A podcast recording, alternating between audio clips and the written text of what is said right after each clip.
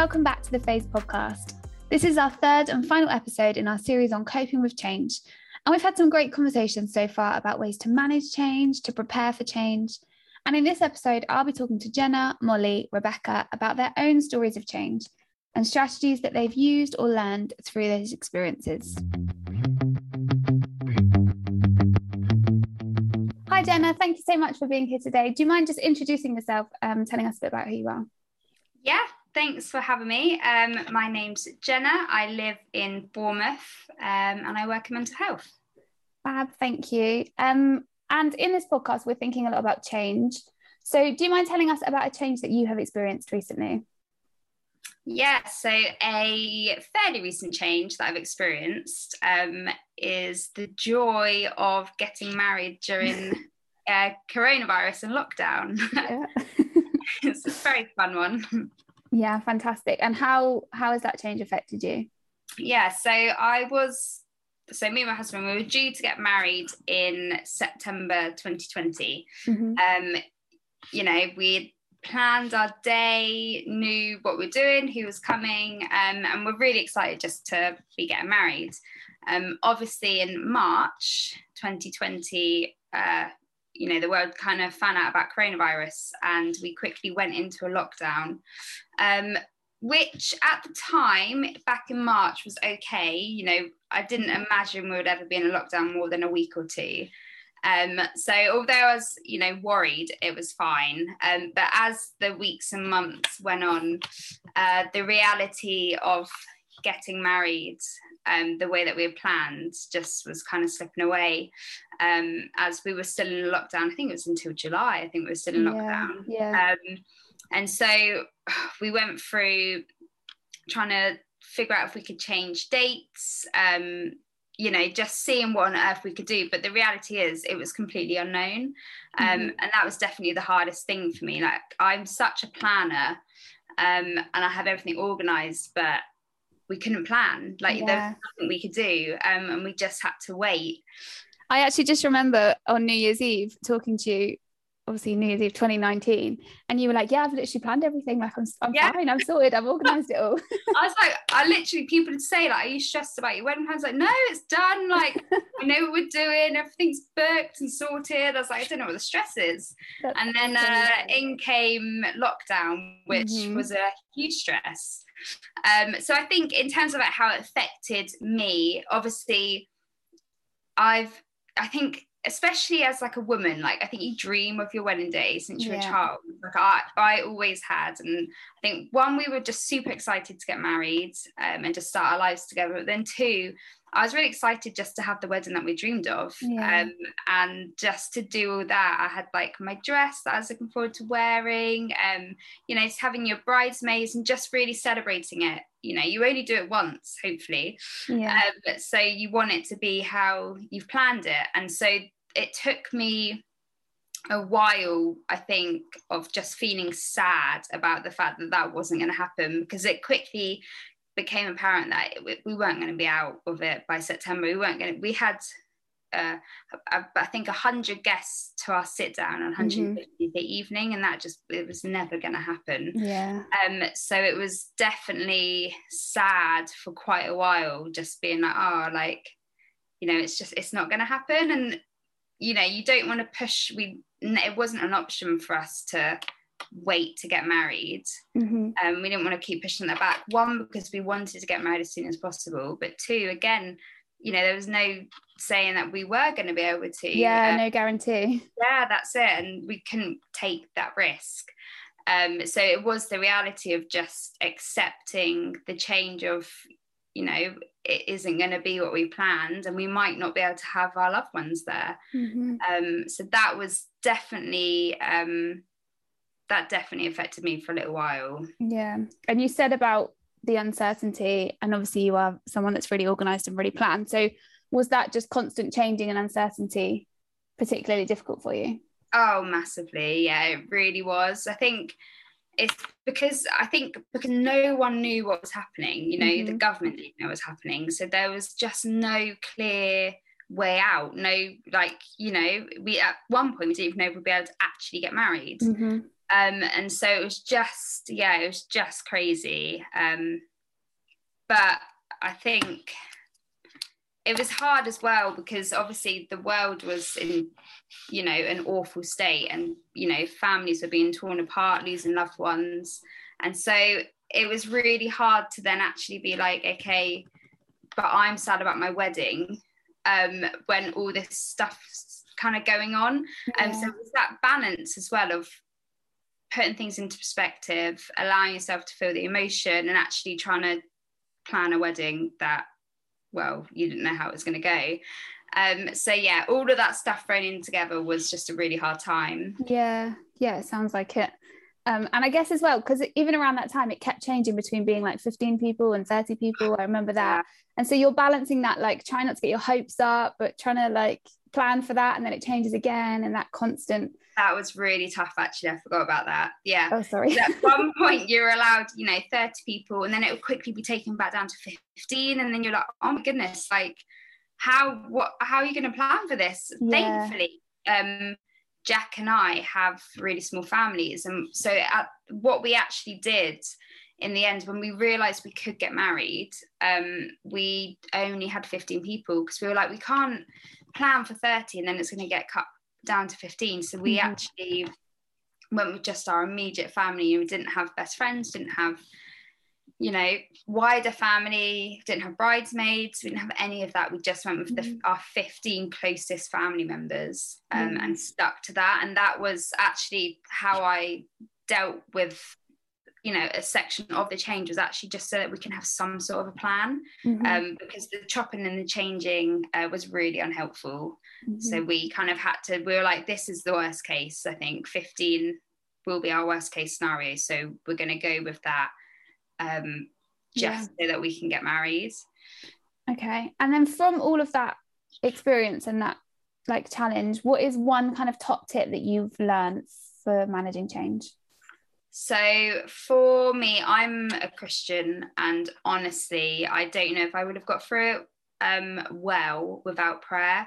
Mm-hmm. So I prayed and prayed and prayed, and I think there was I don't remember exactly when it was, but there was, you know, at the beginning, there was a time when I thought, I'm never going to feel okay about this change. Like, I'm never going to accept that actually we're going to have, you know, hopefully 15 people. We're not going to have this celebration that we had mm-hmm. planned. Mm-hmm. Um, but there was a time through prayer where God just completely changed my heart. And actually, I think I just really he really just put on my heart that one is you know what's the most important thing here and that is that we're getting married and that's okay and that actually something good will come you know. It does if it's 15 people it's 15 people and we'll still have a really good time. Yeah. That's you know and also he actually highlighted to me that a big part of it was that I was people pleasing. Mm-hmm. You know, the, the, huge part was, well, what will people think if we don't have this wedding and we don't have these photos? And there's people, you know, messaging me upset that they weren't going to be part of my 15 people, um, which was equally unhelpful. Oh. But I was just trying to please all these people, and actually, that's I don't need to, and that was a big thing that was kind of holding me back. Um, so through prayer definitely um, definitely helped me accept the change um, and actually look forward to the fact that we were getting married mm-hmm. um, and also i mean i because i had planned picked my wedding dress which wasn't going to be ready by september because of the hold up so oh, yeah. i even had to accept that i'm not going to wear my wedding dress like you know there was just so much to it but god really changed my heart and he worked in it and actually we did have we did get married in September, um, a day before we were due to, which hmm. you know it's fine.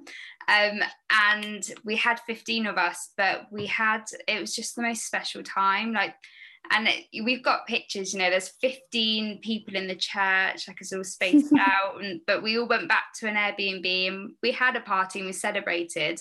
But it was so intimate and lovely um, that it was great. I, I honestly wouldn't even change it.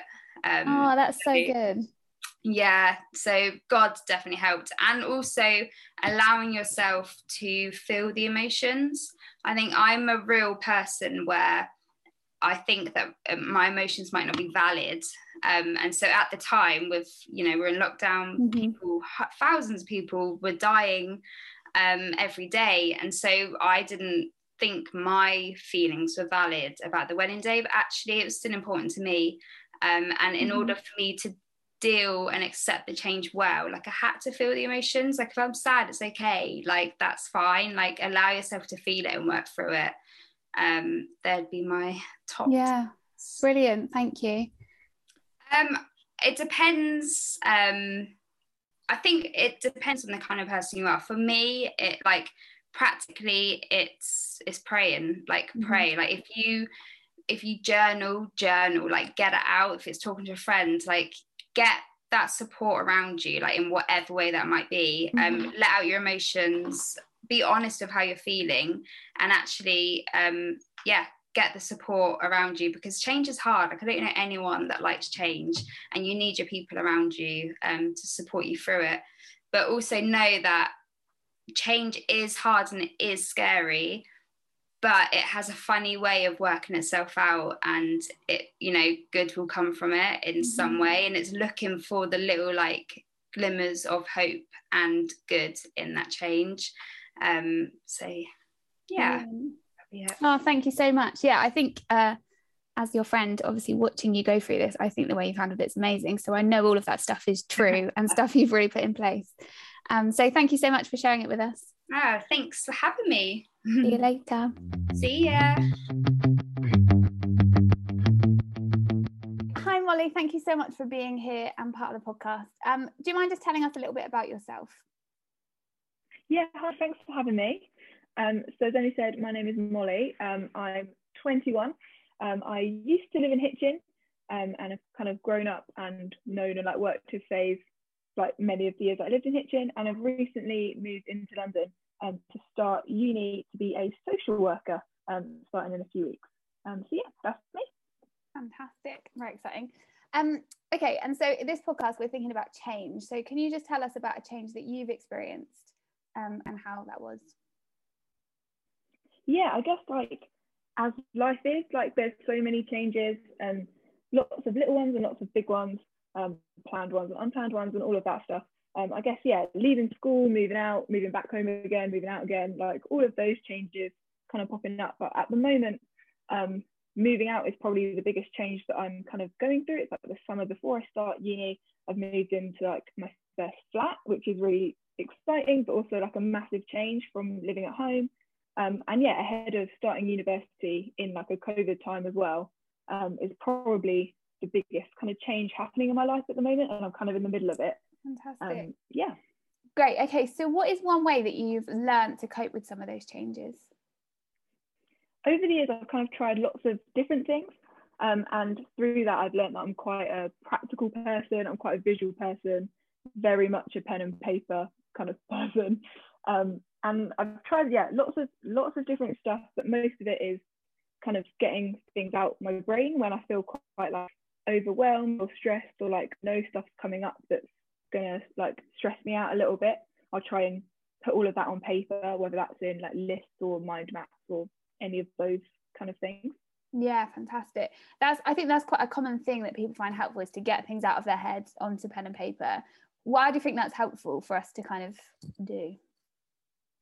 I think sometimes like it just gets really overwhelming and like your brain can feel very full. Like I often feel like when there's so many thoughts, there's so much you're trying to think about at the same time. There's like no space to really process anything, or there's no mm-hmm. space to kind of welcome any new ideas or anything new into your mind. And actually, as soon as I've kind of got that down on paper or in like any kind of way that I've kind of translated that out of my head, I feel like I just a lot more space to actually think a bit more freely and actually like process some of it as opposed to just being really overwhelmed and those thoughts just going round and round in your head the whole time. Yeah, absolutely. Yeah, I definitely feel that too when you have those thoughts and you're just you almost feel like you don't want to forget them so you're going over and over and over and just making yourself feel more yeah, stressed. Exactly. And sometimes if I write stuff down, I'll come back to it. Other times I'll stick it up, and sometimes I'll just put it straight in the bin because I'm yeah, like, absolutely. I do different things with it all the time. It's just about getting out my head. It doesn't yeah. really matter kind of what I do with it afterwards. Yeah. Or sometimes you even write it down and then you look at it and you're like, oh, that's all it is. yeah, and then you come back to it later and you're like oh was it that? Cool yeah. I can if I can do that I can do loads of things. You can kind of come back to it and reflect on it. Yeah fantastic. So once you've written stuff down then what what do you do with it? Um kind of like a combination of things I suppose. Um I'm a bit of a sucker for a mind map because I just feel like it just gets everything down that I possibly need to get down.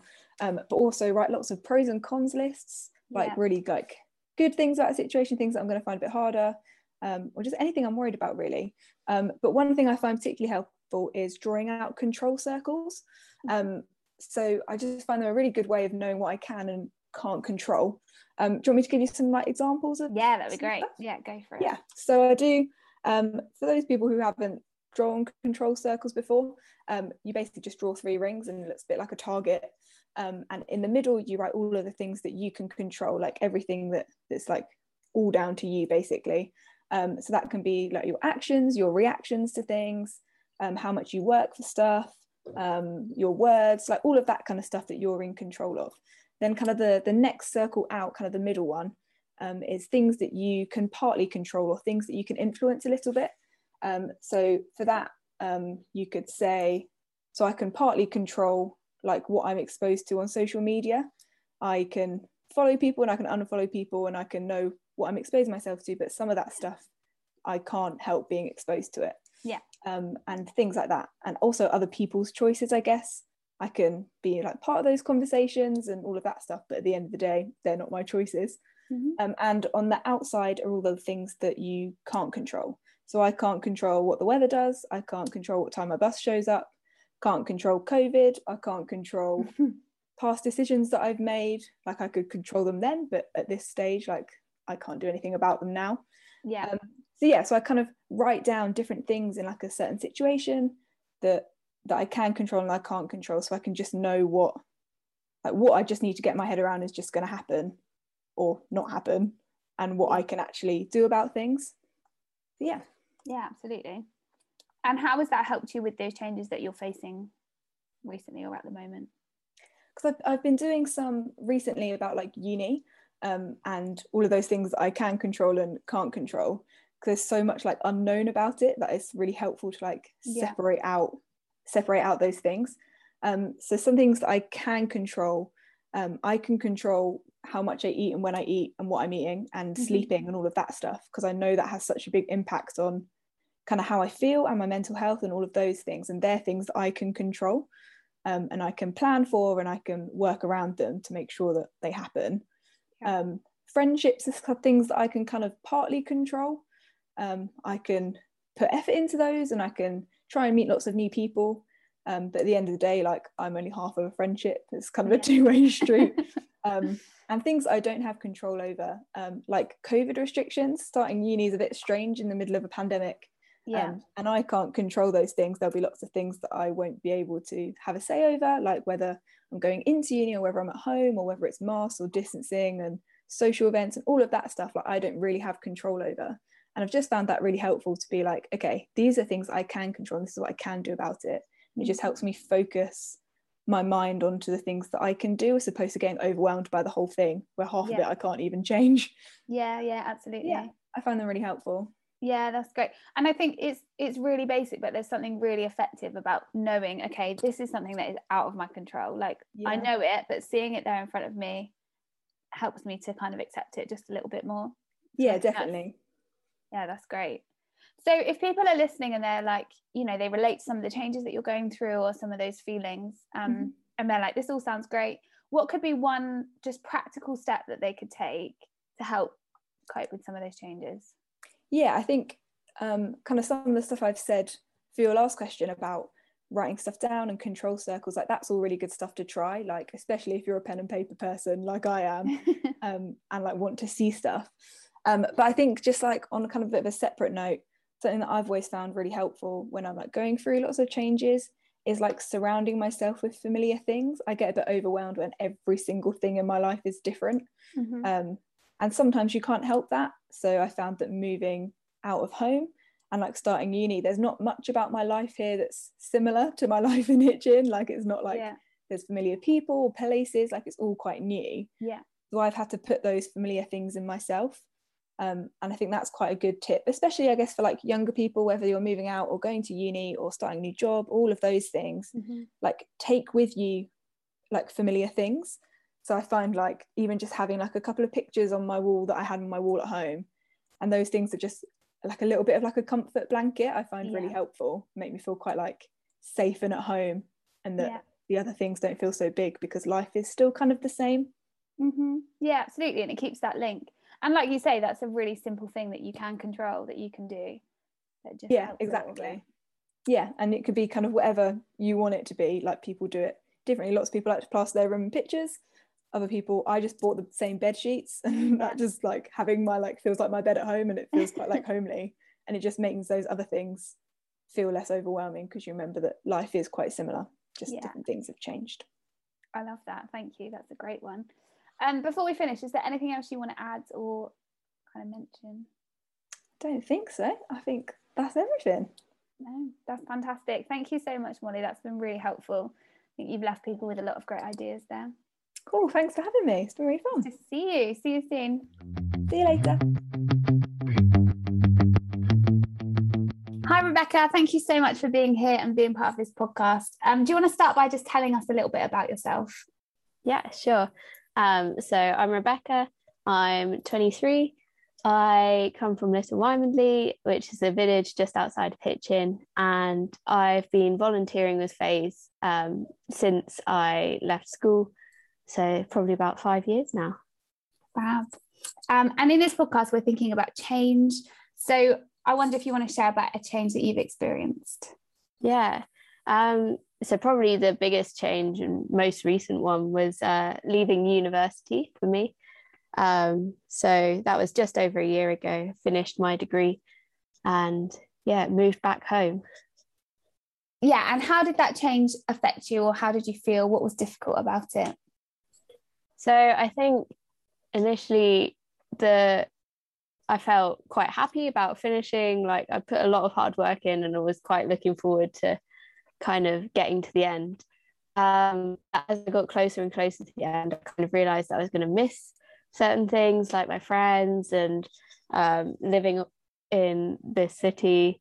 Um, and kind of, I started to find it quite hard because I'd be like anticipating it being over before it had even ended. Yeah. Um, so I started to realize that actually being present in the moment helped me to just enjoy what I was experiencing without worrying about it ending or the future.